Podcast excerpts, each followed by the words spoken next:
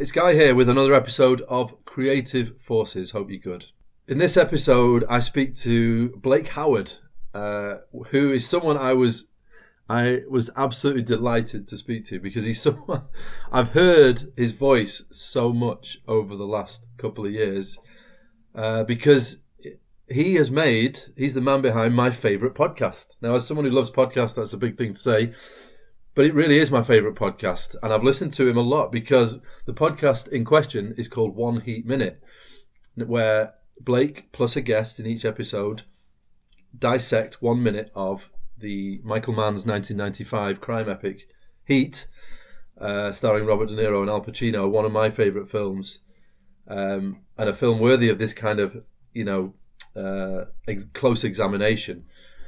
And so I've listened to what all it's a long film. There's 170 odd episodes. I've listened to them all now, and I, as you'll hear in the interview, I just finished the last one just before we started recording. So it was a thrill for me to speak to to Blake. I love his work. I love loved finding out how he started the podcast, how he's gone on now to be involved in all sorts of other podcasts as a result, how things evolved with the podcast because the sound of the podcast in the last couple of episodes is very different from the the sound in the first few because he really learned what he was doing as he went along. So it's a fascinating chat with Blake. I love talking to him. It was a real honor because, you know, as I say, it's my favorite podcast and I'm a big admirer of his work. So this is me talking to Blake Howard. Blake, welcome to Creative Forces. Thank you for speaking to me. Oh man, it's a pleasure. Thank you so much. Um, it's I like not being the podcast host sometimes. it's really I was nice. Say, it's got to be a change for you not to be the one, you know, driving control. Yeah, I know it's scary. Oh, it's scary. You're you're in. No, it's it's not like someone driving that you don't want to drive. So you're like, oh, give me the give me the keys. Um, but it's just really nice. Yeah, it's it's cool. It's it's it's nice to come here and you're like, I just want to talk about what you do and your process. And so I think if anyone yeah. knows there's only one person that knows exactly about the way that I do stuff. Actually, probably two if you count my wife. But like, so yeah, it's really nice to be. It's really nice to be here and, and talking to you. Thank you so much for inviting me. Oh, it's great. And I've got to start by telling you that just well, I, I think because we'd arranged this interview, it forced me over the line. But it's less than 24 hours ago that I actually finished listening to episode 177 of One Heat ah. Minute. Do I get some kind of certificate? You're part of the crew for life, man. I ride or die for you forever. I can't believe it. Thank you. I've got to tell you, it's my favorite ever podcast. You know, as someone who is, you know, I'm pretty much, you know, I make podcasts for a living. I'm pretty obsessed with podcasts, and it is my favorite podcast that I've ever listened to. Oh, I've never committed man. to anything for 177 episodes. Look, man, I'm so, so uh, I, I genuinely am chuffed. I, I don't, I honestly, I don't know what to say because, you know, I did this so selfishly for me. Like there was there's no there's no other person in the world who wanted this podcast to happen more except mm. me.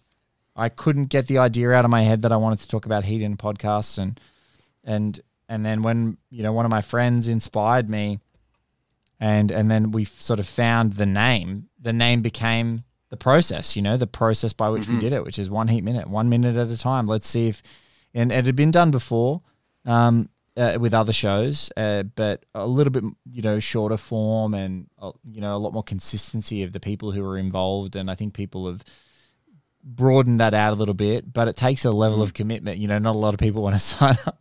They don't want to sign up for a 166 odd pre credit movie and be like, I'm going to talk every minute for like two episodes a week and dedicate like years of my life to this. Um, but I was ready. So that's, yeah, I'm, thank you. I, all I can say is thank you because someone yeah. out there was listening and it was you, but it's also a lot of other people, but it was you. So it's really nice.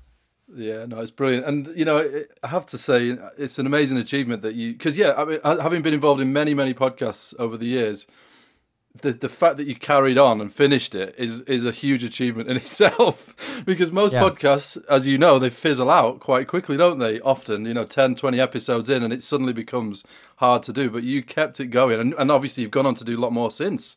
Uh, having even having said you would never go back, you you did go back, and you have gone back quite a lot, haven't you? I've gone back a fair bit. Yeah, look, it's what it is, guy, is that, you know, I'm really passionate about cinema. Mm. And I do write a fair bit. You know, I still write and occasionally review things, but movie criticism is like an orchestra. Like when it first started out, there was you know it's it's more formal and critical, like it's lecturing, and then it's obviously classical, you know, short form film criticism, and then you know thanks to the birth of the internet, more long form and more per- personal film criticism. That's sort of the best of it. There's like react, you know, there's there's branches of it which I don't really consider film criticism, like a YouTube reaction to a trailer. Like, shut up, you're just reacting to marketing. Relax. Um, and uh, but but but film criticism definitely has like an audio medium, and what I've found is in the orchestra of it, my instrument is long form podcasts. Like that's my instrument. Mm-hmm. So when I go back, I don't I don't want to do a project ever where it's like Blake, would you want to write a book about something? I'm like, yes and no. Sometimes you get the inclination that you could write long form about stuff, but then my medium is audio. Like I love, I don't know what, I don't know why. I, I don't know why I love it so much, but I, I'm obsessed. Maybe it's comedy albums, maybe it's, you know, stand up specials on cassette tapes that I w- shouldn't have listened to. You know, I, I, I literally ran her Eddie Murphy's Delirious out of the cassette, you know, like, a, you know, those sorts of things. But, I love audio, and and so for me, it was just like once I started doing it, there was this point, real point, where people were like, "You're gonna keep doing this," and I'm also quite a stubborn person, to be honest. So I was just like, "Yeah, fucking oath, I'm gonna do it." You know, excuse my language. I'm not sure if I can swear, but I was like, "Yeah, you can swear. Swear is fine." I, I was like, "Of course, I'm gonna do it," and and and similarly, actually I was only 60 episodes in to One Heat Minute, and I said, I know what my next project is. And someone and someone's like, What? What? And they were trying to guess, Oh, is it a Michael Mann movie? I said, No, I'm doing All the President's Men. And I said. It's and it's called All the President's Minutes. And at the time, my friends are like, Nah, you're not going to do one more of these. And I go, You bet your sweet ass I'm going to do that. That's why, like, that's me. Like, this is what I'm going to do. I said, I want to do something completely, wildly different. Um, and so yeah, it's it's it's kind of grown into this thing. This is my this is my medium. Like I think about audio because I honestly think that there's something that it accesses, it's private, it can be really mm. resonant, and I love the medium because it has such fluidity. Like when I first started experimenting with podcasts and doing like little shows that actually don't even exist on the internet anymore, um, probably good that they don't. But you know, we had same problems. It fizzle out because it's momentum. It's what are you going to talk about? It's this and that. And mm. my projects don't give me that now. They give me hives for thinking about how how big they can be and how I have to contain them. That's actually the challenge. Mm. It's like how do I contain this is another challenge altogether. So, but yeah, Heat has, you know, Heat. My, it's not my fault. I would say it's not my fault that he is ha- is grown beyond the shows because the show is something, and then Michael Mann went and wrote a book, so more people want to talk about it, and then more people knew yeah. about the show, and and I I couldn't resist. It was irresistible, you know, when when Guillermo del Toro is sliding into your Twitter DMs to admire the work that you're doing. Uh, it's a pretty surreal moment from a guy who That's lives in special. Sydney. You know, it's it's a it's a pretty weird and wonderful, miraculous thing. Yeah, well, I mean, I was going to ask you about that because you know, it's, uh, what I love about the fact. I mean, you got Michael Mann, the director of Heat, onto the final episode, which uh, is an amazing thing, which I'll ask you about in a sec. But it's also what what I love is having listened to all the episodes, you kept just throwing it out into the universe that Michael yes. Mann was going to be on the last episode, hoping it would come. And well, just almost you know seeing that if the world would bring it to you, and the world did bring it to you, which is a most it's an incredible thing that that happened that you got Michael Mann for that last episode. Just tell me, I'm not sure if you mentioned it on the podcast, but how did that come about, or how what what was it like when you got that email or the message that said, right, Michael Mann is going to do it? Well, I really early in the show, probably about I want to say like I, can't remember exactly when, but it was one of the first times I spoke to Bilge Ebiri, um, mm. who's an mate, who's a mensch of a human being. He's the he's a film critic. It was one of the film critics for Vulture I was uh, he, sorry. He's currently a film critic, a really great chronicler of like the great masters. You know, he's a fantastic critic, just writer in general, um, and he was like one of the best critics for the Village Voice. So you know, uh, R.I.P. the Village Voice itself, but he's just one of the greatest film critics alive. I actually get to call him a really dear friend. I've stayed with him. He's an amazing human being, and one of the first times we talked, he loved the show, really got behind it and threw his weight behind it, you know, just endorsing it when we were really early on. And we were talking even before that. He's like, oh, you got to get man for the show. And look, it's a really different thing when you've been an established critic. He's a creator. He's been a filmmaker, an assistant director, a director. You know those sorts of things, and and and written so long and has an amazing reputation. That sometimes there's a bit of cognitive distance of like, okay, well, I have access to these people because he interviews huge people or he reviews films, and you know you're in the United mm. States, so you build the relationships, and we have this weird relationship, and I would imagine the same things in England too. Is like uh, maybe England more so because London is such a hub of international film as well. But you kind of have this thing was like I have to go through like way more layers to get even to the door. Like when I, you know, it's like it is like a heist. Like I don't get to go to for me to get to the person that gets to access Michael Mann. I've got to go through I've got to go through 10 layers of things and security to get to that. And so Bilge sort of joked, like, oh, you should get Michael Mann for the last episode. And I started saying it like, yeah, he'll come on the show. And people were like, oh, Michael Mann will hear about this and he'll want to be on the show. And I'm like, yeah, I mean, sure. Like, it sounds ridic- patently ridiculous. So I was just like, I'm just going to keep saying it and we'll see what happens. But then I get a random message from Bilge because he's about to interview Michael Mann for I can't remember what it was. It might have been an anniversary of like The Insider or something like that. And he said, I'm going to interview Michael Mann tomorrow and I'm going to tell him to do your show. And what do you do with that, right? You just laugh. You do exactly what you did, which is laugh and go, whatever, man. Sure. Like, okay, cool. You're going to tell Michael Mann to be on my podcast. Whatever, Bill. Go like, I love him. And he was so great. And his endorsement, you know, mm-hmm. brought attention to the show and people you know, listened and it resonated. And so I was like, yeah, man, sure. Okay, cool. Yeah, thanks. You're, you're going to get Michael Mann on the show, Bilge. You know, you, oh, imagine if one of you are like, and Bilge's not like this because this is why he's miraculous and why he's such a mensch. Is like, if it was one of your blow, blowhard mates at the pub, you would be like, mm. shut up. Okay, cool. Yeah, yeah he'll come on the show, whatever. Um, but I then get a, at the time, my son was, had just been born it's a couple of years ago now, and my son had been born, and he was a toddler, and I remember having pretty restless sleeps as you do when you've got a, a little mm-hmm. one, and uh, my kids are only about eighteen months apart, so you know our house was pretty pretty busy but it was not exactly getting significant sustained sleep. And I remember my phone buzzing, and because I was restless, I looked at it, and it was Bilge emailing me with like one of Michael Mann's inner circle contacts saying, I spoke to Michael Mann about the show. You know, call me when you wake up or whatever, but he's definitely keen. He's going to come on the podcast. And I like lost my mind and I called wow. Bilge and Bilge told an amazing story of like, I told Michael Mann about the show and he smiled. He had a genuine smile on his face. Like, wow, like you know, like he was impressed because he's he's obsessive. He's an obsessive yeah.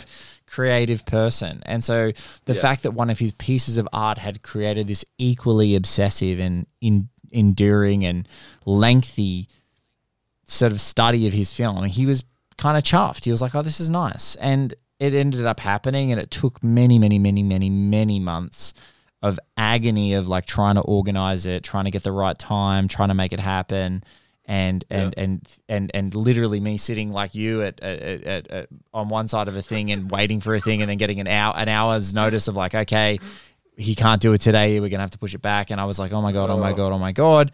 And the time clicked down. It took, you know, it was like six or seven months before we recorded that I knew that he was gonna do the show. So I was like, oh my god, this is just gonna perfectly line up. Look, the stars are gonna align. How how unbelievable is this?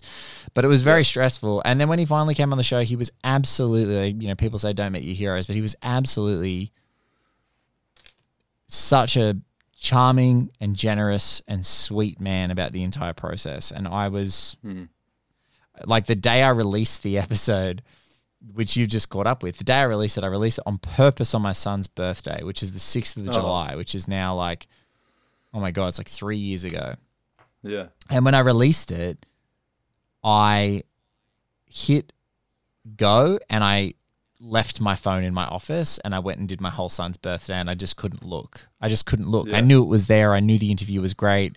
I'd done some gotten a bit of press because people knew that he was coming on the show and it was this fairy tale ending that I could not have ever have planned for and couple of my nearest and dearest friends, people who inspired me to do the show, were here, and we were Hmm. drinking expensive whiskey and celebrating with my family that my son was there. No one in my family knew what the hell was going on except for my wife, but my No. friends who were film nerds were here, and it was unbelievable. And then I looked at my phone, and it was like it was the most overwhelming, beautiful series of people just being equally overwhelmed that he'd done the show and and people who'd ride or died with us for that all those episodes and yeah man it was incredibly special Yeah, but it's an incredible achievement. Um, yeah, I'm so made up for you that he did it, and it was a great interview. So you know, well done on that as well. It was it was a great listen. I actually Thank listened you. to it twice. I did. I listened to when I saw that because when I was a few episodes in and I'd committed, but then I realised you had Michael Mann on the last one. I went and listened to that. I, ju- I went out of sequence, but then I listened to it again yesterday. Once I'd listened to one seven six, and it was still it was still worth listening to because you know, as you can probably guess from me listening to all 177, I do love Michael Mann, so I love hearing him speak about his projects as well. And you're right, if any director was going to do it, it was probably Michael Mann, isn't it? Because he is a man of obsession. He loves detail. He loves, you know, the the the immersive nature of all his films. This is this is his project. This this is the the direct. This is the project for this director. it's the perfect marriage of content Yeah. and filmmaker and and and the way that we do it like we were obsessed and you know even Yeah. we then recorded like I, I I call our series last 12 minutes of the Mohicans which is the one that immediately followed one heat minute I I, I Yeah. that could have been that could have been so much longer but we just again focused on the last 12 minutes that's all we wanted to talk about Yeah. and so I ended up it was like 24 hours of people amazing people my, by the way and Michael Yeah, Mann no, again coming back on the show to talk about that so it was like it was it was ludicrous like it was it was I, I was I have I was and have been spoiled Yeah. really. Um, but you know, that's it's you know, you can't you can't make this up. I don't know how to No. say it any other way, but like you can't make it up. He's the only person, you know, as it, when I first started, he was the only filmmaker I wanted to talk to. And hmm. I've spoke since spoken to so many amazing filmmakers about amazing films and he was the only guy that I wanted to talk to and it happened and I don't even know what to say about it anymore other than like it was it's insane. Like I, I it's one of those things you can't you can barely believe. It's it's Yeah. incredible. No, I, I did actually take a break from one heat minute and listen to the last 12 minutes of the Mohicans. They're amazing as well. So, yeah, well done on those. Um, Thank you. But just let's take it back then because, you know, you are obviously someone who loves film. So, where does that love Hmm. come from? Is that something that you was a big thing in your house growing up, or is that something that you found for yourself? You know, how, where does that love of cinema, movies come from? It starts on illegal double taping Betamax rentals is where it probably starts. Um, it's you know I, I was always a movie kid. Movies were big in our house. My dad loved movies. My brother was obsessed with movies. We had a Betamax player. We used to you know record things off the television and rewatch movies over and over again. You know, very early days. You know when I was a kid, I would you know watch the Star Wars movies that were taped off television. There were even scenes that like I never saw in Star Wars until we bought the official like VHSs and I was like what happened? But it was like someone was like recording it on TV and pausing the ads out and were doing a bad job. Like so we missed scenes and you know that was my that was where I really grew. And uh, you know movies were a campfire and you know they became like my language. And it became something that you know certain things I don't know where it comes from. I'll, I'll relay a story a present story about my son. My son love um he- and his sister before him like when they go to bed at night um i'll let I, I used to let my daughter watch an ipad and it's kind of just like a pacifier right it's just like rather than they just go to bed we sometimes read a book before bed and then I'll like put a movie on, and within half an hour, usually they're both asleep. Not my son. My son stays awake longer than his sister watching the movie. Sometimes he finishes them, and I have to go turn it off and say, "No, dude, there's no more. You need to sleep." but like, there's this weird thing where on an iPad, if you've ever used one and you're watching a movie hmm. that you've downloaded, you can double tap on the screen. It's a recent phenomena, but you double tap on the screen and it makes it larger. It like pan and scans it, like in the old days where there was no widescreen hmm. on a television. It just like turns the pan and scan. And my son goes, "No, Dad, no," and I go, "What? What?" And he goes, "No, no, don't do that." And I'm like, "Do what?" You wanted to watch Spider Man, dude. Like, what do you want me to do? Like, he's like, no, no. And he went and he touched the screen because the aspect ratio was wrong. He Now, I wants don't the know where he got- letterbox version.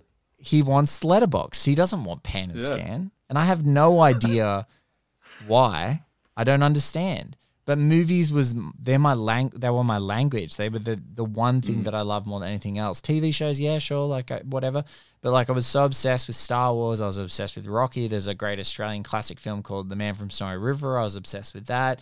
I used to just love movies and and and you know I was a little bit younger than my brothers and sisters. My brother was eight years older than me. My sister's six years older than me. My brother was obsessed with Star Wars because my dad was obsessed with Star Wars and and mm. and I was you know I, I I love those movies and but you know I'd go visit like cousins and grandparents and this is the VHS era and you start going okay you know, I'd go to my my grandma's house and she was like a little sweet old Maltese woman and she had like one of those TVs that had a VHS player in it and like I'd you know get minded by her and be bored as batshit in my nan's house like what am I gonna do?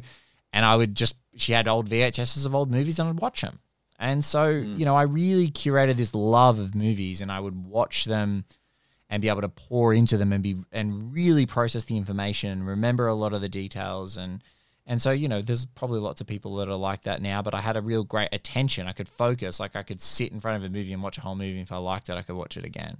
So it's really early age. Like i don't know exactly when but i loved movies growing up. I loved all about it and i could consume them. Uh, and so yeah it was just all my life i became really interested and fascinated and and then probably i don't know i would have been late-ish high school. Like i even my, my brother who's older than me who loves movies too.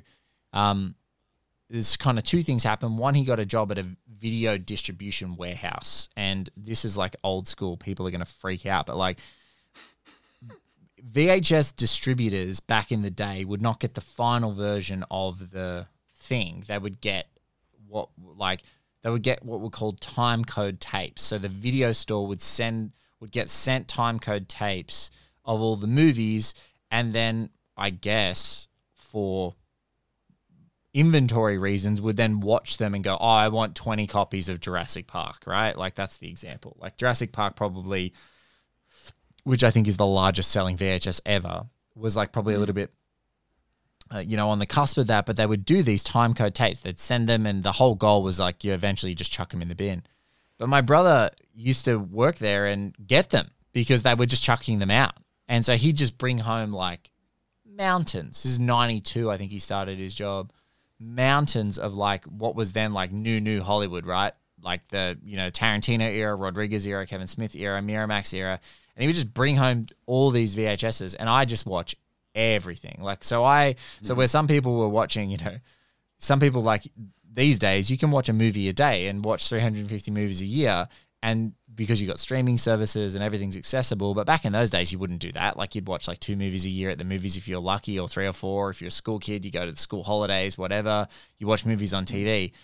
But I used to watch everything. I had access. So, uh, so it was like those things, and and and my brother who worked there, he he would was tinkering for a while with the idea of going to film school, and I kind of didn't even think of that. Um, but then you start getting interested, like, oh, well, filmmakers, right? There are people whose movies resonate with you. Why do they resonate with you? And you start just digging, and you have that natural curiosity. So, yeah, it's a really weird like confluence of things. It was just, it was definitely a family thing. Um, but I also I was lucky I had access to stuff, and then I've just had this immense. I watched an immense amount of films, probably an unhealthy amount when I think back on it. But yeah, I watched everything at a way young age. I watched absolutely everything. So that whole era, like, I probably missed like, you know, in in a, in in the span of about five or six years, I think I probably saw like eighty percent of what was released in the cinema, like easily, um, and probably another 30% of stuff that wasn't you know like Yeah. that wasn't released i saw that too because it went straight to vhs so yeah I, I just curated and cultivated this kind of taste this palette for movies and became super familiar with it and yeah i was always just really passionate about it i could never quench it i was i, I loved yeah. it And you went on to study it, didn't you? Or you, Yeah, I went you to university. university thesis, didn't you, on, on heat? That's how the, the the sort of heat, you know, Yeah, well, it wasn't- it wasn't- I guess.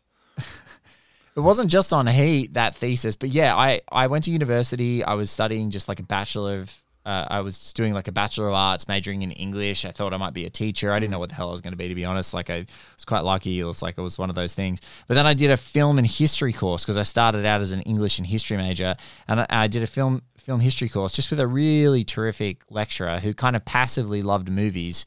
Um, he's a great a great lecturer, uh, Philip Dwyer, who's actually in my upcoming series on Master and Commander. I sought him out because I wanted to talk to him. One of the mm-hmm. great Napoleonic chroniclers. There's a couple of Napoleon biographies out there. And uh, yeah, we did this course called Film and History, and I mm-hmm. loved it. Like I found myself, you know, loving that film was an this cultural artifact was accessing all this historical, socio-political stuff. And it was a real access point for me and an entry point into talking about that, whether it's the time they're depicting or the time it was made. Um, and I just loved it. And then I was like, oh, I'm going to change my major. So then I became an English and film major, um, and you know, you know, took to it like a duck to goes to water, and I was really good. And and then at the time, I had another really good lecturer who said, hey, I think you should do a the- I think you should go to the honors. I think you should do an honors. You know. Um, and I was like, oh, what the hell's honors? I don't know what that is. Anyway, basically, honors, if anyone knows, it's kind of like a bridge to masters, but you're kind of young, right? I was pretty young at the time. So it was like, you're going to do your honors. Okay, you're going to graduate with honors. It's basically a year long project. And I said, I wanted to do. I wanted to do a study of authorship and masculinity, and I thought that Michael Mann was a great entry point into that. So I started doing that, and that was an amazing experience because basically it required me to do what I used to do when I was a kid, which is sit in a freaking library all day watching the entire back catalog of new Hollywood 1970s movies on terrible televisions in bright halogen lights and then reading about them and pouring through history of the United States and uh, and uh, Australia and England and the Western world and just the war in Vietnam and Watergate and all those things that are so informative to me. I had to kind of pour myself into it because I thought there was this great socio-political thing that was happening. And anyway, by the end of that, um, with a great help from my supervisor Hamish Ford, like I got a really great grade, and uh, I, I got as first class, and I. Uh, yeah, I, I thought at that moment I might go into academia, but then I was like, I need money because I'm not a well, like, a, not a traditionally well off person. So I was like, I need money, I need to work. And so then when I start, you know, I was still when I was working, I still found it was pretty empty because I was working, but I wasn't passionate about the industry I was in. I was just like, well, how do I doing? monetize this? I was just working. I worked in a ba- I worked in a financial institution for a long time, like just to pay my way through uni, basically. Um, And then I went into that full time because I was like, I just need money. Oh my god, I was so poor, and uh, I just, you know, oh sorry, not poor. I was broke, and so I got myself got myself together, and yeah, then I just started tinkering with film criticism because I'd moved to Sydney and I was like trying to push that. And I, yeah, then I, a couple of things happened. One, sort of the internet blogging, movie blogging, you know, ecosystem exploded. Podcasts mm-hmm. had just sort of started, you know, started out and, you know, people weren't, you know, didn't have the technology and it wasn't omnipresent yet. And then I started working in radio, doing a podcast for a Sydney radio station with a really experienced, long running film critic named Dale Sinden, who became like a mentor of mine. And we did, he basically taught me how to, he taught me how to review movies for radio for people who were mm-hmm. listening and consuming. And so, yeah, it was kind of that. And then I was always on the fringes. I was sort of tinkering and building my reputation as more of a written critic for many years after that. And did work with Dale for a little bit, did another podcast, which did quite well in Australia with my best friend, Maria Lewis, who's a, um, a really prodigious journalist and author and things like that. Yeah. So she's she's been around my life for you know since back then, and and then I my daughter was born, and I wanted to do something that I actually cared about. Otherwise, I was just going to hang it up and just be a movie consumer and a physical media nerd who like collected stuff and loved it. And uh, otherwise, I was kind of like, I'm done. I don't, re- I don't care. I don't care about how many stars I gave the latest Marvel movie. No one cares. Like, I don't want to talk or you know the latest big blockbuster. Like, I, I just a lot of that stuff. You know, a great film critic who I love and is a, I can consider a dear friend is Walter Chaw, um, who's a United States film critic. Amazing, amazing, amazing critic. But Walter talks about you know uh, one of the bits of advice he gave me was, you know, about his his process as a critic. He's like, I I write. There's kind of two film ways, and there's middle ways, but like the extremes of this. If a film lives for you, you have to describe how uh, it's like it's like a scientist describing the magic of the body working, right? It's alive. There's electricity, there's a momentum, there's a heartbeat. It's hmm. it's alive. Like something can be so alive for you and that's exultant. It's joyful. It's alive. And he's like, but then on the flip side, then sometimes you're a coroner doing a autopsy on a corpse. and right, that's the flip side of being a film critic because everyone Yeah. gets into this because they love what movies can do and mean for them. I just want to mm. dissuade anyone. No one gets into it because they like panning stuff. Panning is sometimes fun, but it's also shit because no, no one wants to make anything and spend a lot of time making something that sucks, but sometimes it happens, you know, Yeah. and you just have to move on. Um, and I just, yeah, I, what had happened with me is I, I was seeking out this project. I, I didn't know what one heat minute was, but when I found it, I'm like, I don't want to do anything else. There's nothing else I want to do. This is this is what I was made for. It was like the all those conversations I'd had being the film nerd of my friend group, the time with Dale, this internet blogging, all the things that had been, you know, that had caught people's attention when I gave raves for things that really moved mm. me. I was looking for something that I could I could pour this campfire positive energy into.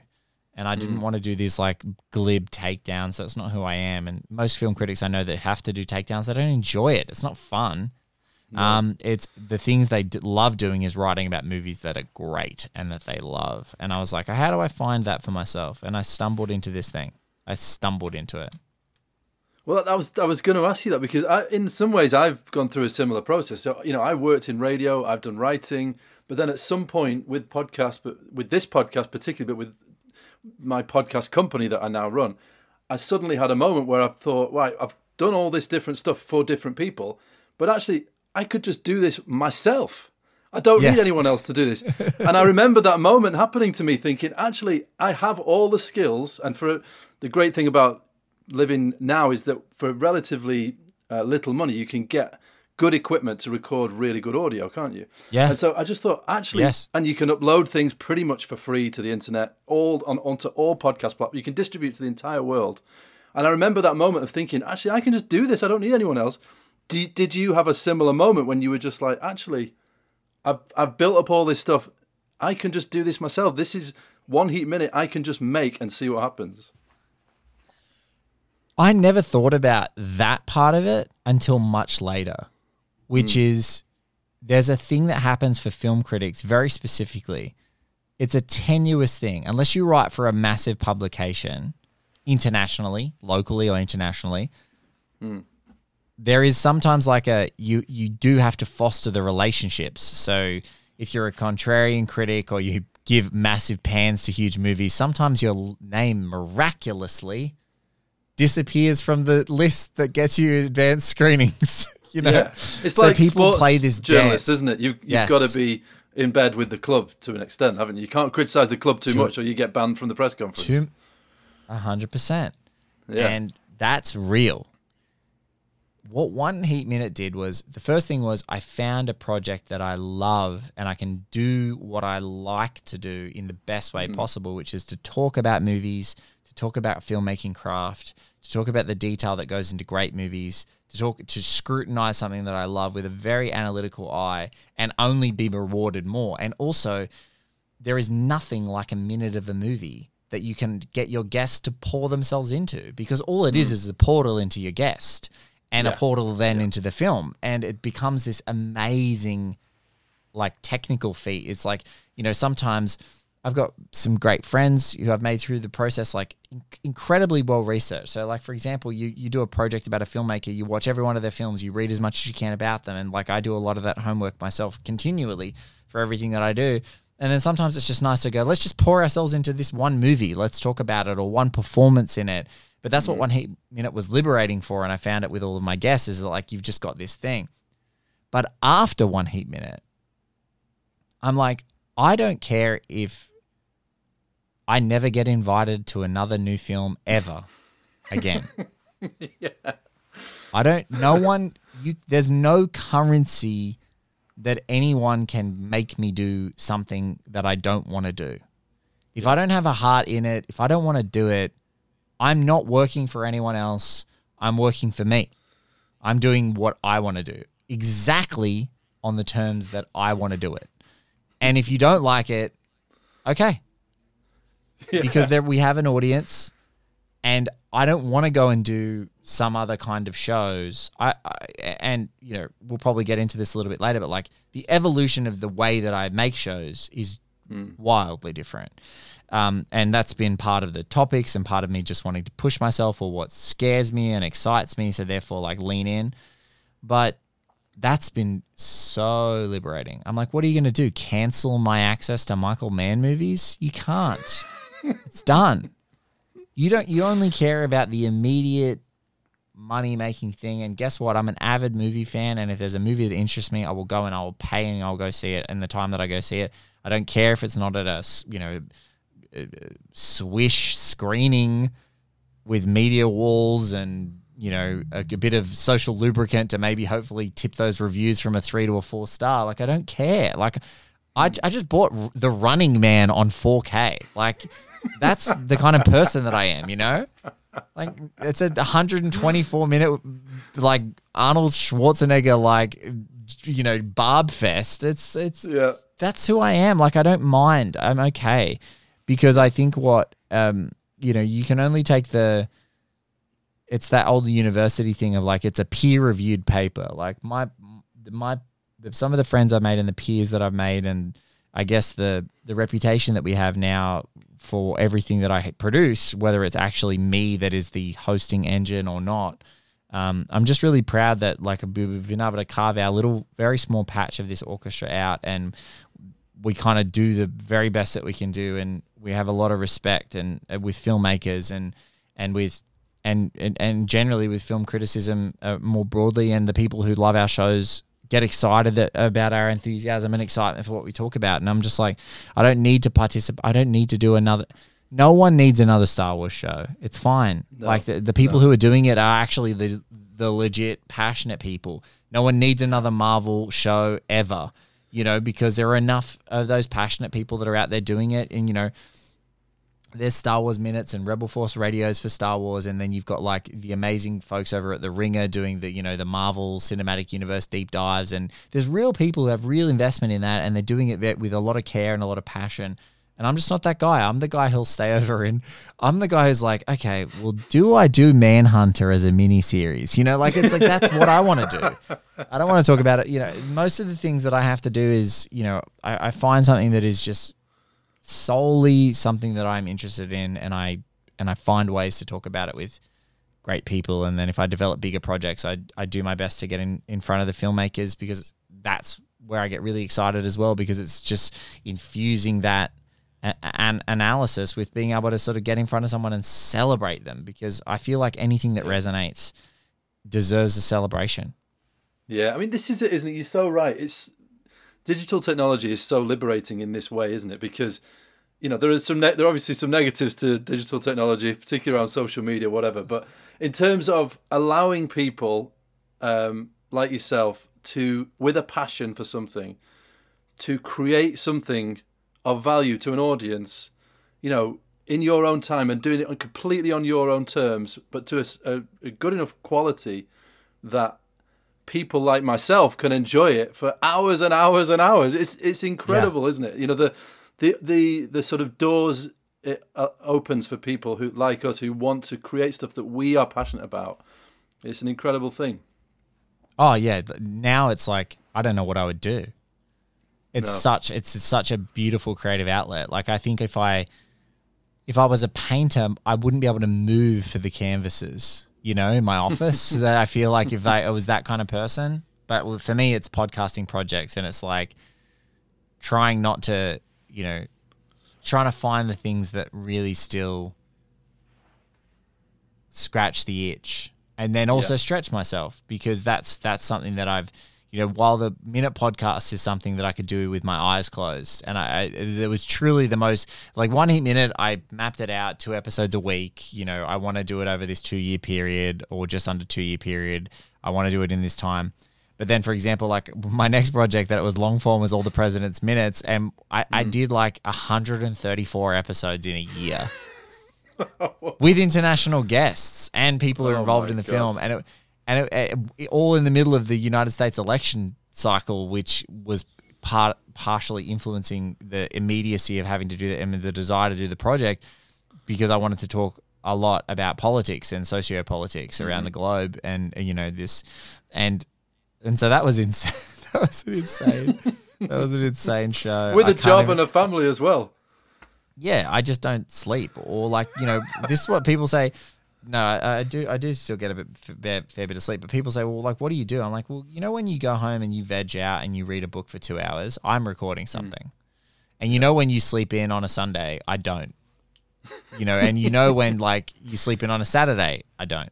And you know, on a weekday you sleep in, I don't. Like I wake up at, you know, right now I'm in a particularly I'll just you know say to you like particularly dumb cycle of like I want I want certain things to happen. I want to prepare a couple of shows that are happening right now, and I have a lot of recording to do because I want to have a. I actually want to have a genuine summer holiday with my family um, mm. coming up in Australia, like where I don't do anything.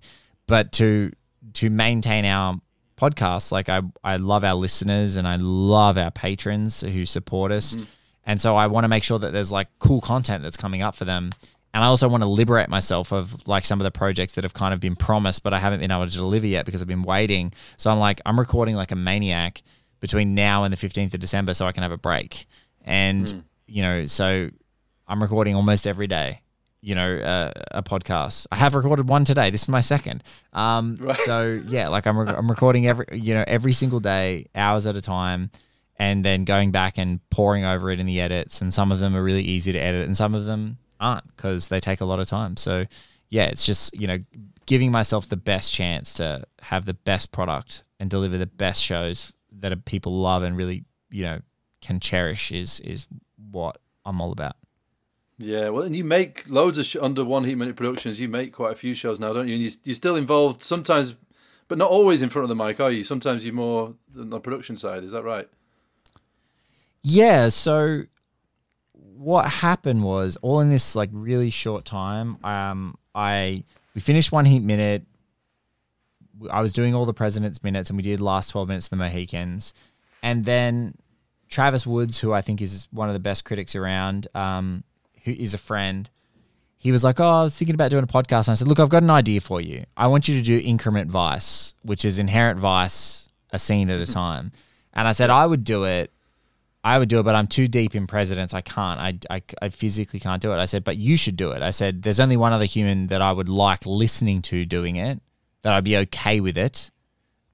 And that's you. And so I gave him that idea and emboldened him to do it. And we created a vibe for that show. And I literally got to be a guest on it a couple of times, but I, I, mm. I just steered the show. I just wanted it to have a vibe. I wanted it to have a sound. I wanted it to have a, a quality to it, and so I edited it, and it was pretty loose and pretty deep and pretty long, but people really liked it. um, and then I, and then I again did the same thing with one of my best mates, Maria Lewis, who's gone on to do another series in the same vein, um, with a with a radio uh, production house. But we did. I, I said she loved Josie and the Pussycats, and I said you've got to do Josie and the Podcats. And she's like, oh, I don't know. And we spent like a year getting interviews and getting it all together. And I said, let's release it now, like middle of the pandemic. Let's release it now. Let's finally get this thing out there. And so then that was a very hyper edited 12 episode, like it was six full episodes, 12, you know, six bonus episodes, a 12 episode series. And we just made it relentlessly. I like she was the host. I was on there like a couple of times, like doing little bits and interstitials and, you know, vamping and whatnot. But we scripted the show we transcribed every interview, we cut it like it was a film, like it was an audio documentary. And then when that happened, that and it was good, I was like, "Ooh, that's good." Uh, mm. And so, yeah, we then went on to Zodiac Chronicle, which was sort of a bigger, larger, more ambitious version of that. Um, and yeah, since then, it's you know Miami Nice with Katie Walsh has been going great, which is sort of like a modern man campfire now, where we talk about Miami Vice all the time.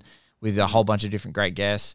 My friend Alexi Toliopoulos and I do a physical media show for an Australian boutique label here called Imprint Films, who just release amazing things out of the archives that have only been on DVD before or never been, you know, beautifully transferred onto Blu-ray and and so we work with that and yeah, since then it's just kind of been bouncing from project to project, some of them short, only a couple of episodes, some of them longer.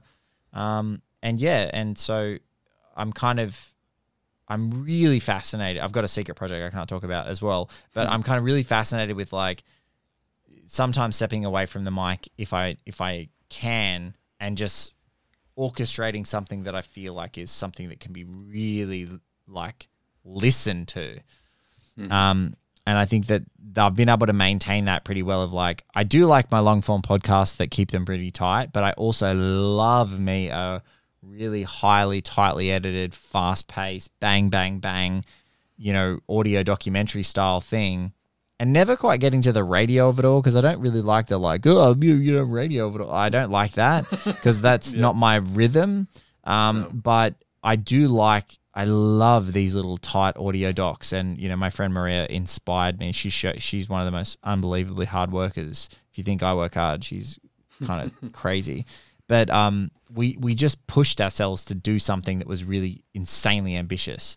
And you know, there's some there's like catnip. You know, my my wife. I told my wife that we're going to do it. My friend was living with us at the time during the pandemic, and my wife was like, seeing us go crazy and bickering and like the productive process of that was, you know, the, it was hard because Maria was doing so much writing. It was a lot of pressure on her, and I was doing a lot of editing. It was a lot of pressure on the edits.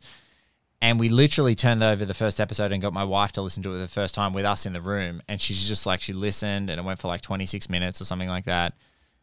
And she took it off and she's like, this is the best thing you've ever done. This is not what I was expecting. And that, this is not what I was expecting was like, I was like, bing. I was like, mm. ooh, you know, yeah. ooh, that's nice. This is not what I was expecting. And so, yeah, I think that that's, you know, that's been really exciting is actually me every time I look at a project now, I don't look at, I just look at what the best version of that project could be in the way that I want to channel what I want to talk about. And sometimes that means the show's 24 episodes, and sometimes that means it's 12, and sometimes that means it's six, or sometimes it means it's nine. And it's not prescriptive. It's just, what is going to make the best version of that for me? And, yeah. and, so that's where I find myself now is leaning into more of that. So there's like some static shows that we do, very traditional sort of podcast, but I find myself being like, you know, podcast impresario, as I've been called by my great friend Bilge Ebiri, um, podcast director. Like this is, I, I feel like I've got good taste when it comes to what I feel like people want to hear about a certain yeah. subject, a topic, a feeling. And so I just I just lean into my instincts and I just only trust that. Yeah, well, that's great though that you've got it all under that one umbrella, the one feed, because the temptation would be to have them as separate feeds, wouldn't it? But um, having it under the one feed, that it's effectively curate. You, you know, you're the curator of these shows. It's a really good idea.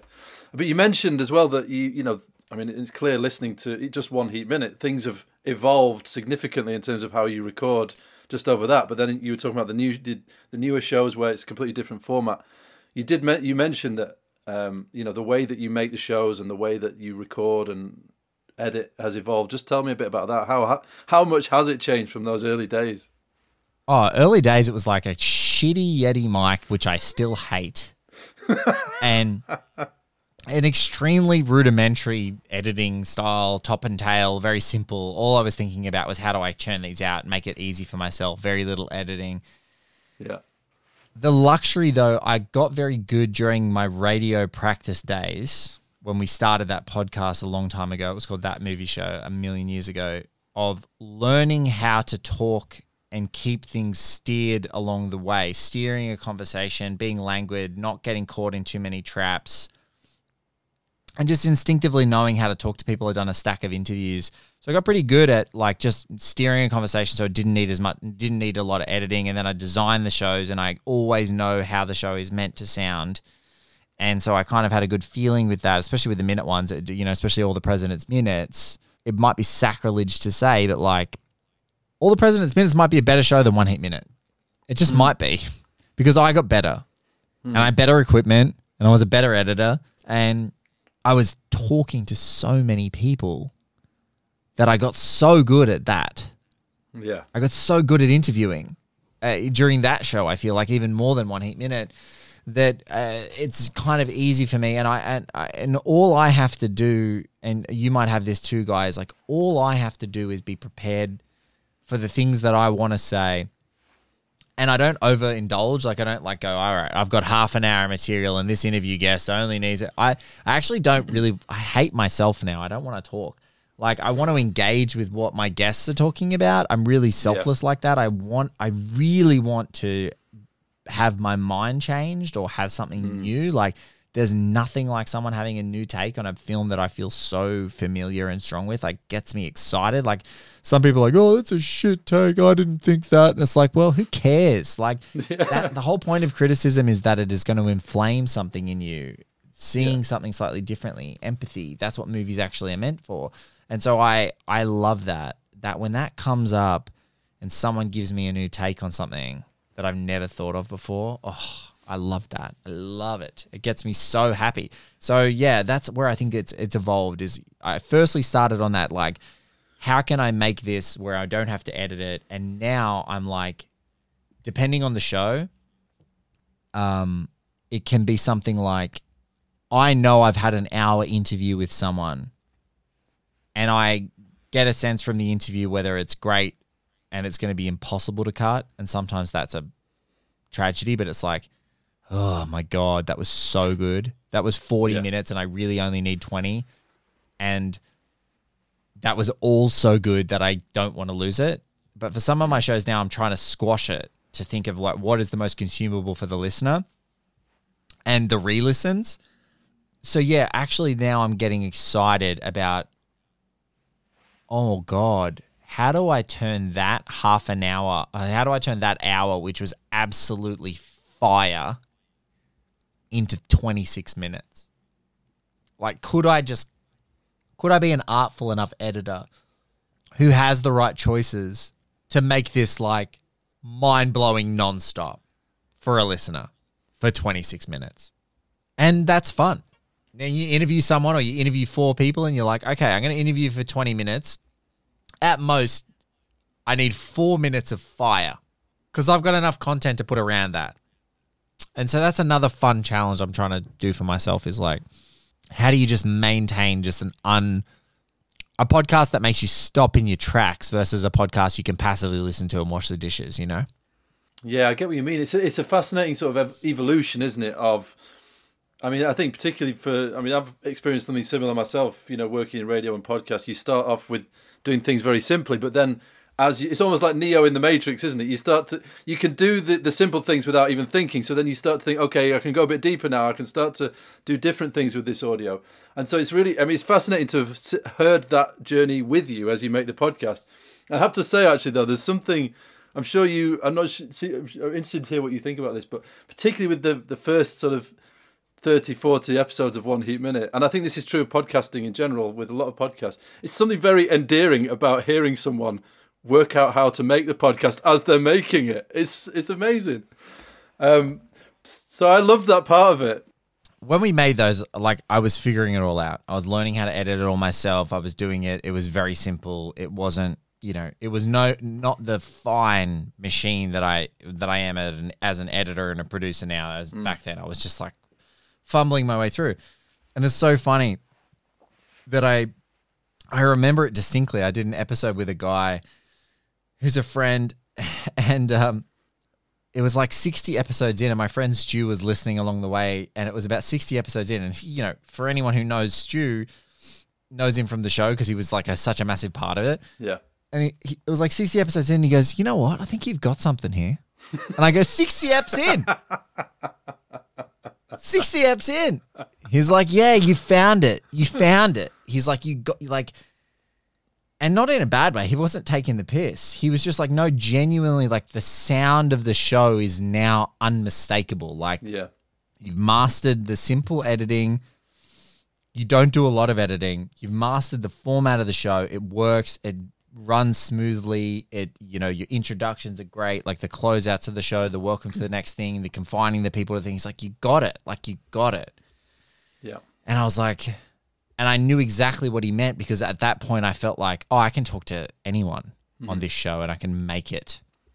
I can make it. I can make it work. And yeah, so it's it's it. Those ones were endearing, and I love listening to them. But at the same time, that's why, like, in some ways, I go with the greatest respect to the show. Like, I love it, Hmm. and I was learning a lot. It was the biggest learning curve, and it changed my life, and it continues to change my life. Hmm. But then I listened to something like All the President's Minutes, and I'm like, oh, I was so I was good. I had better equipment. I edited better. I was more ins- I was more aspirational with how I wanted to do certain things. I had readings. I integrated. I had clips. I had this. I had that. I was just starting to get more bold, and then like other shows that were happening concurrently all taught me all these lessons that I just have adopted in everything else that I do. So it's it's sort of changed. But I don't get me wrong, I do love One Heat Minute. I will never not love it. It's my whole life. What I would say to that is, yeah, it's all it's all a question of where you are at that moment, isn't it? So if, when you're doing all the president's minutes, those things feel bold then. But the fact that you started one heat minute and did episodes one to ten, that was the most bold thing you could was the- possibly do.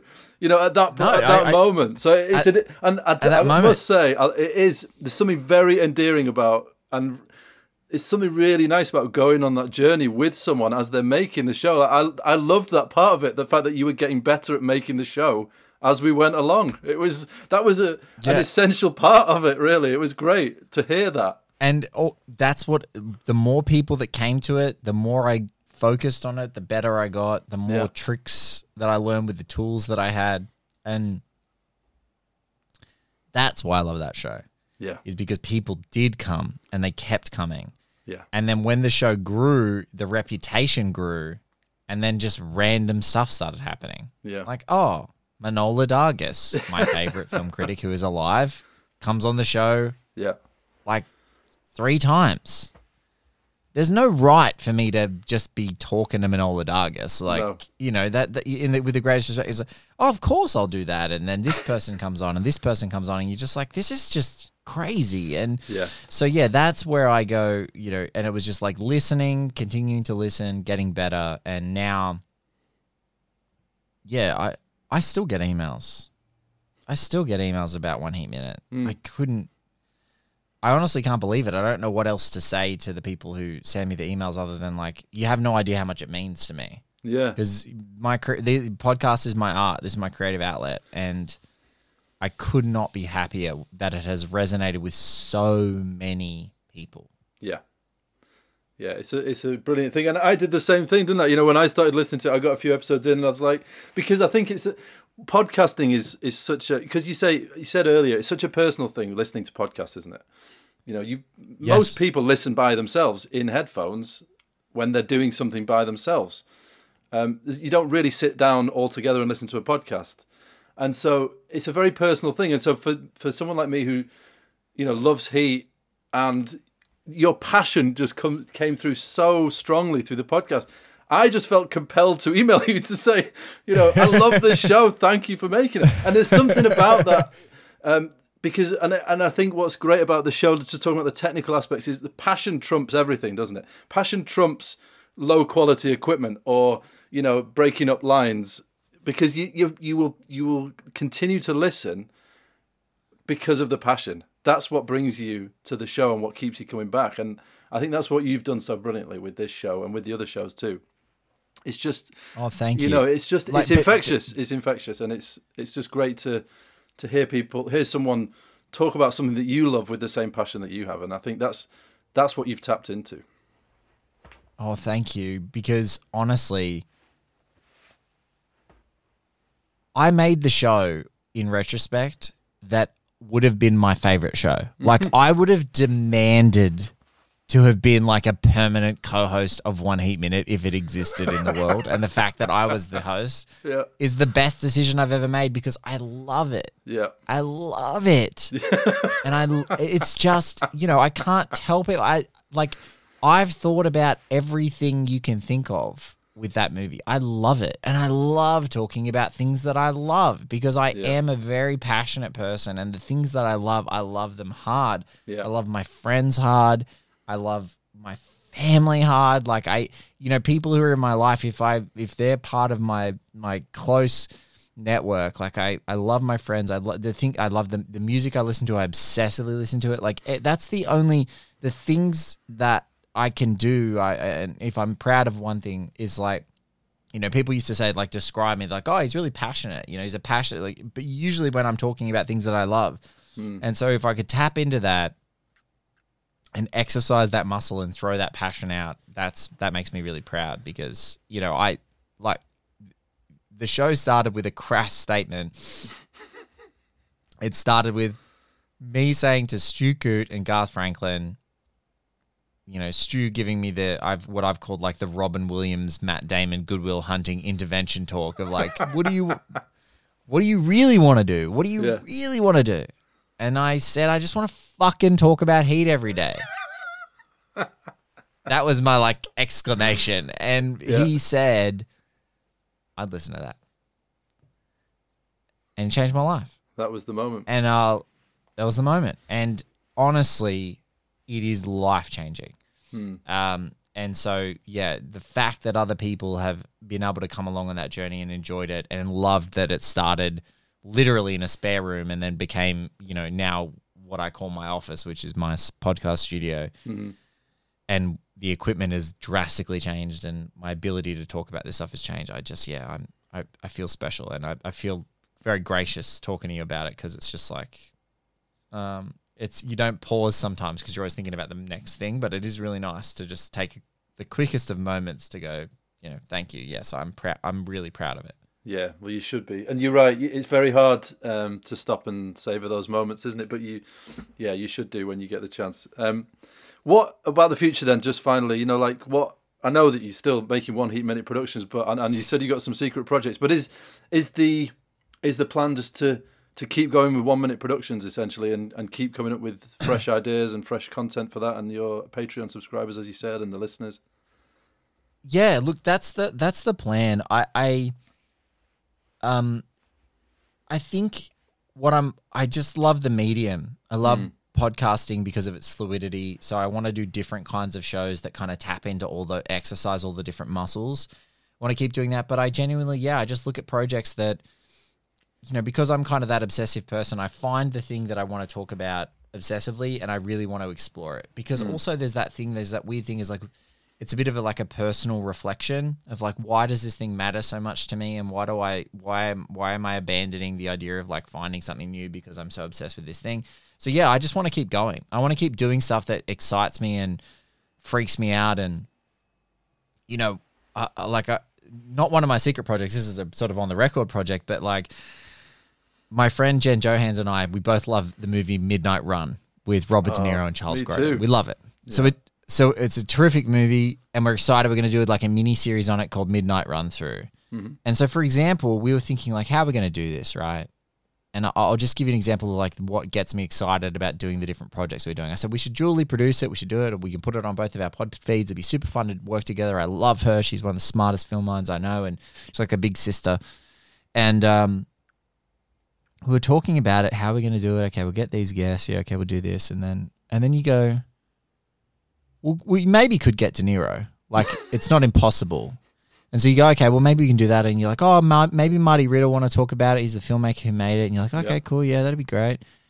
And then and then something happens, guy, and this is where I'll sort of share like a bit of our secret sauce. It's like, well, it's a real tragedy that like Yaphet Kotto, who was in Midnight Run, is passed, and Dennis Farina, the great legendary Michael Mann alumni, Dennis Farina Yeah, is passed, and you're like, oh, that's devastating. And Charles Grodin's passed, and you're like, oh, Yeah. okay. And then I'm sitting down this year watching The Last Movie Stars, which is a great Paul Newman and Joanne Woodward documentary that Ethan Hawke directed. And it's a bunch of interviews with people acting out these transcriptions from interviews that they were eventually going to put in a memoir. And I went,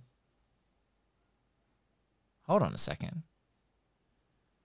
What if I went back and did my research and found every interview that Yaphet Kotto, Charles Grodin, or Dennis Farina ever did where they were talking about this movie? and do I happen to know some great voice actors who are friends who would like to be a part of it? So maybe we turn this thing into a definitive oral history of this thing with people who are both alive and dead. Wow. And you go, now that's scary Yeah. and exciting. And I have to direct people to their performances. Yeah. And it starts being like this thing of like, oh, this is fascinating. This could be Yeah. really fun. And then blending that with a great dialogue with awesome people, an awesome collaborator like Jen, who is one of the best research people I know and one of the biggest cinephiles and just an amazing writer, author, everything. She's the best. So then us working together and mind melding how we figure out this process, me having this exciting, thrilling, scary thing, that's the kind of projects I just love finding. I love finding the thing and then finding the way the the text tells me to speak it out. And so like Podcaster and Commander, which is coming in January, has the greatest secret weapon of all time, which is it's not like Peter Weir who did his first interview in 10 years with and I have a crazy story about how he did it or Yeah. me talking to John Collee who's the writer for like hours about everything about how he wrote the film with Peter Weir. It's I just happened to by like pure circumstance live next to like an Australian theatre critic who's retired and he's in his 80s Right. and we just moved next to each other. We we have we share the same wall. Right. Um, and he's a lovely man, and he used to do Australian radio reviews for theatre. And his voice is going to be the voice largely that introduces and houses and catches some of the great stuff that we're going to do in the production for Master and Commander because I've got this guy's voice who almost sounds like a he could be reading straight out of O'Brien as an audiobook and he's going to be the voice. And so there's these sometimes these things. That's all I can describe it as guys. Like that's the future for me is like Yeah. it is not only the project and it's not only the film, it's how whatever weird way that my brain works that I translate it and go how how does this project speak to me that it should be alive in the world for people to listen to what's going to excite me creating it and challenge me like make me sit stumped at a freaking computer terminal like I'm doing so often and go oh it's not working yeah. you know, but uh, that's the stuff that gets me really excited because then when I break it and it works, I'm like, oh, there it is. And so, yeah, that's that's what we're going to keep doing. Everything's under One Heat Minute Productions because that's the brand. You know, Yeah. the people who've been following us now for like four or five years. They, I think what what I've loved about our listeners is that they'll seem to follow us wherever we go because they love our enthusiasm and our passion and our intent for every project that we do. They know we're going to dive deep. They know we're going to be relentless. They know we're going to have a take. Um, and increasingly, they know that the quality of the different work and the melds of the way that I'm able to sort of thatch these things that I want to say together um, has just gotten better. So that's yeah, I, it's always that, and it's just whatever, whatever is the next thing in the ether, and then it has to inspire me to do a very unique, specific take on the material. Oh, it's so exciting. It's on a genuinely, it's it's you've come as someone who's listened to the start of One Heat Minute and listening to you talk now. Just to think how far you've come from those first days to now talking about this kind of ambitious show. I mean, it's incredible. So you know, I'm I'm absolutely delighted for you, and it's been brilliant to talk to you about the show and about how you got started and about everything. And Blake, I'm so pleased that you've come on Creative Forces, and uh, yeah, thank you, thank you so much. I loved it. I can't tell you how thrilled I am to chat about it. It's awesome to talk shop. And it's nice that you've I just want to say thank you for reaching out. Thank you for listening. Just firstly, thank you for listening. thank you. Um, my friends do take the mickey. Uh, you know, some people now they're like, "Oh, should I listen to your podcast?" I go, "No, Don't. just don't start." I go, "Don't even start." It's a real commitment, and anyone who does, I'm just like. I am. It's a commitment. I'm like, look, you know, some people, you know, you know, my friend jokes, he's like, what more could you say about Heat? You talk for 130 hours, you know, my best mate, but she listened to every episode. She loved it too. And, Yeah. and so, yeah, I would just say, look, thank you genuinely for asking me. It's a, tr- it's a treat. It's nice to talk about the, the process stuff. Yeah. Um, it's nice to take pause for a quick second because, um, you do do it in a vacuum, right? You're making the stuff that you get excited about and you do throw it out there and publish it to the world like Yeah. instantaneously. And you're like, okay, I hope they like it. You don't know. You don't know what's going to bite. Um, and so when some of these things come together and they bite and people are really interested or inspired or impressed, I'm just, all I can say is thank you. Like, thank you for your interest. Thank you for reaching out. Thank you for chatting to me. I'm just, I'm chuffed. So thank you. Amazing. Keep doing what you're doing, Blake. Thanks, man. I will. Thanks for listening. Hope you enjoyed it. Um, if you want to get in touch about anything you've heard on the podcast or you want to just talk to me about anything or let me know any suggestions about people or anyone you anything you think I should know, please do. Uh, I'd love to hear from you. I'm on creativeforcespod at gmail.com. You can also find the podcast on Twitter. You can get in touch that way, Creative Forces P on Twitter, or you can just message me directly on Twitter, Guy Kilty. That's G U Y K I L T Y uh, on Twitter, so you can find me there. Please give us a follow. Uh, also, give us a rating or a you know um, review in your podcast app. That'd be really appreciated. It really helps for other people to be able to find it. Then, um, anything you can do to support the podcast if you enjoy it would be very much appreciated. And as I say, I'd love to hear from you. So please do get in touch. Thanks for listening. See you again soon.